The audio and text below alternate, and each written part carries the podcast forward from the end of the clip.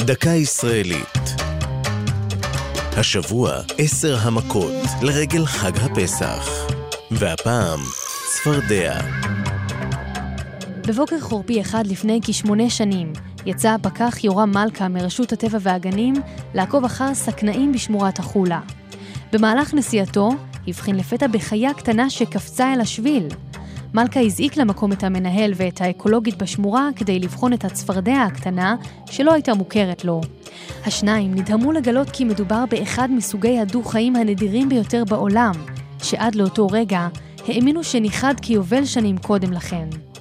עגולשון שחור גחון התגלה לראשונה ב-1940 בביצות החולה, וחי רק באזור זה בעולם.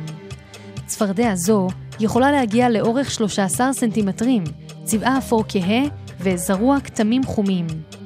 כפי ששמו מלמד, לשונו של העגולשון עגולה, ובטנו שחורה ומנוקדת נקודות לבנות. יש הרואים בו מאובן חי.